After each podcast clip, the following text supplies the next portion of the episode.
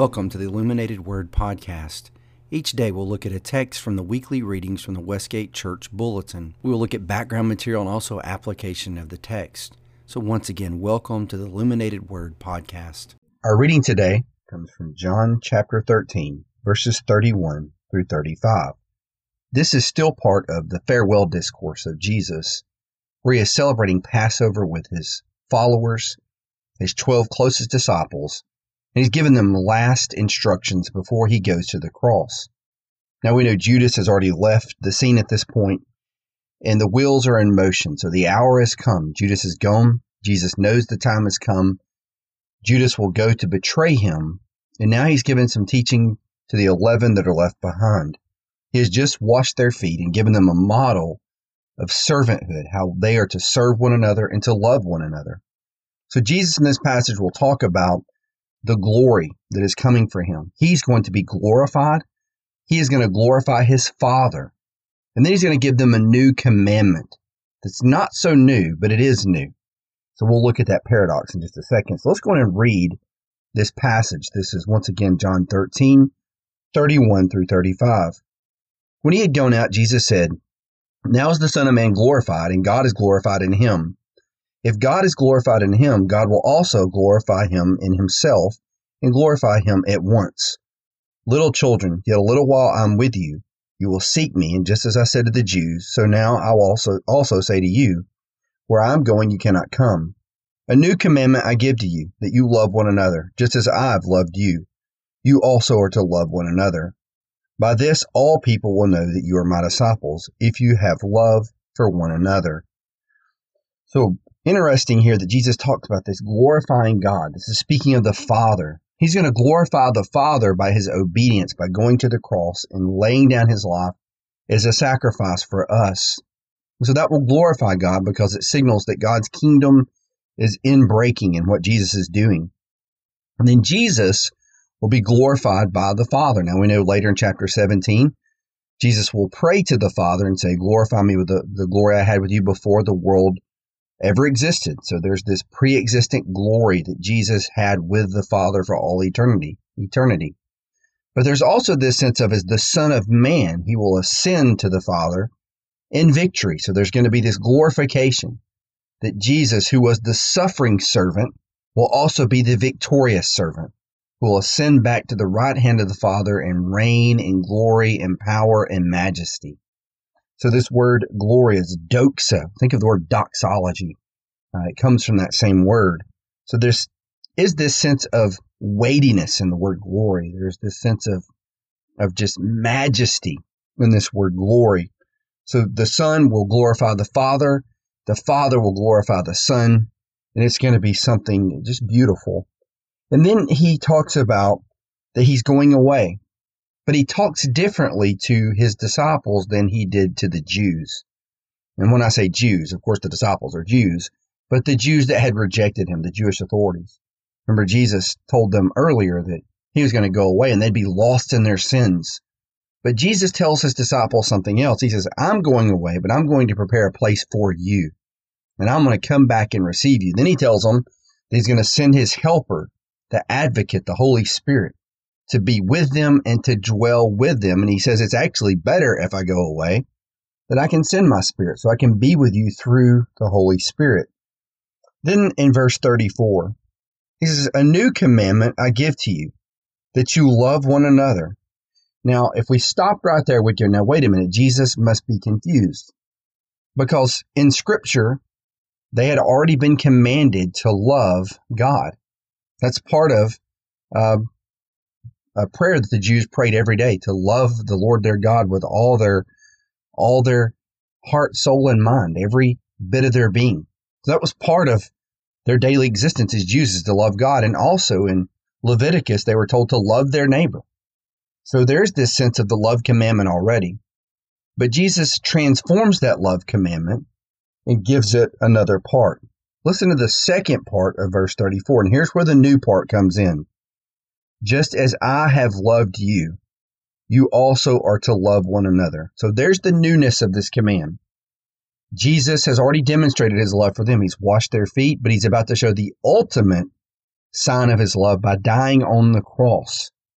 Now, that is one of the simplest commands in Bible in the Bible, but it's also one of the most complex commands in the Bible. Now think about it. Any child could understand to love one another as Christ has loved us. But as you plumb the depths of that statement and you think about what that means, to look at the cross and look at the self-sacrificial love that Jesus said earlier in this this discourse that he was going to love his followers to the very end. So the excruciating pain of the cross, he will go through this self-sacrifice because of his love for us, loving even the unlovable. He's going to die for people that aren't going to really don't even love him back. So to think of the radical nature of the love of Jesus, that is the commandment he's given us. He's saying, look, here is the, the ultimate. Here's what I'm asking of you is to love one another as I have loved you. Now think about what churches would be like tomorrow. If everyone said, you know what? We're going to aspire to this commandment of Jesus. That we're going to love one another in the church as Christ has loved us. Imagine the squabbling and, and how that would end and the silliness and the pettiness that we have over it's really the dumbest stuff that Christians get upset about. That would be gone tomorrow. And verse 35 should be the part that really gets to us. It's the most damning part of this passage. He says, By this all people will know that you are my disciples, if you have love for one another. Now, what I'm about to say, I'm not making light of these things, okay? So don't think I think these are bad, what I'm saying.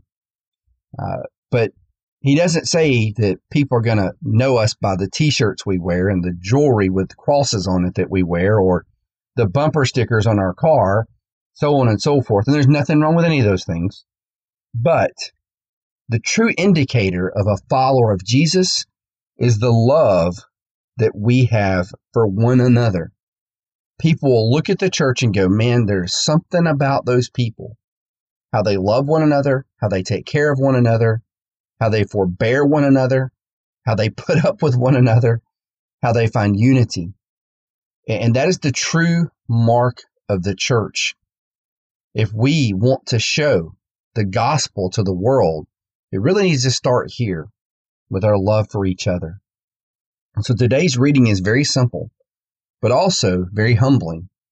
And here's the good news we could not do this on our own. Being part of the new covenant means we've been given the Holy Spirit. And the Holy Spirit comes into us and enables us through our cooperation. The Holy Spirit doesn't come down and, you know, take you hostage, but through your cooperation, the Holy Spirit enables you to have this kind of love. It can't be in your own ability because really what the flesh does as human beings, the flesh is selfish. The flesh, as Martin Luther and others have, have noticed, great teachers uh, of, of past and history, have said that really the, the sinful nature, the fleshly part of a person turns inward. It's this incurvature toward ourselves. And so we become more and more selfish. And so it limits our love for others.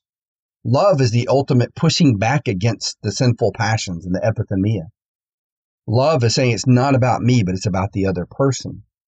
So we are enabled by God's Spirit to do this. This is not something we're going to do through just a lot of hard work and self help seminars. This is something God enables us to do by cooperating with His Spirit. And He will change us and, and transform us and sanctify us until we become loving people so as our life progresses in Christ, as we grow in the fruit of the Spirit and this organic growth of the Spirit in our life, we're, we're going to become more and more loving people, not more and more bitter people. If you're a Christian, you're becoming more and more bitter in your life. Something is not right. As a Christian, if I'm growing and maturing in Jesus, I'm becoming a more and more loving person. That is the ultimate goal. So let's go back with all that in mind. Just think about the glory that Jesus is going to receive. Think about how he glorifies the Father in his obedience.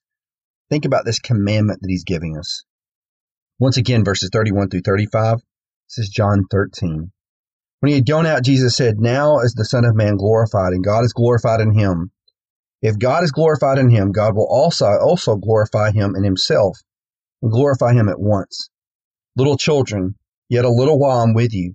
You will seek me, just as I said to the Jews. So now I also say to you, where I am going, you cannot come. A new commandment I give to you, that you love one another just as I have loved you. You also are to love one another. By this, all people will know that you are my disciples if you have love for one another. Well, I appreciate you tuning in today and, and listening to this podcast. I want to encourage you in this t- current quarantine, we're streaming our services. We'll have a video of our service. I, I would love for you to, to be with us and, and listen to the sermon. I'm going to provide a link in the program notes today where you can go to this Sunday if you want to stay in the Gospel of John. We're going to study John 14 this week in the sermon. We're going to talk about the Holy Spirit. So if you got questions about who is the Holy Spirit, I want to encourage you to listen to our sermon Sunday or watch our sermon. But once again, those links will be in the program notes today if you would like to, to watch our service and be a part of our sermon Sunday. Uh, my thoughts and prayers are with you, and I just hope to see you back on Monday as we pick up with a psalm reading. We'll be looking at Psalm 22 on Monday, I believe, and then we'll get right back into the Gospel of John. Hope you have a great weekend and God bless.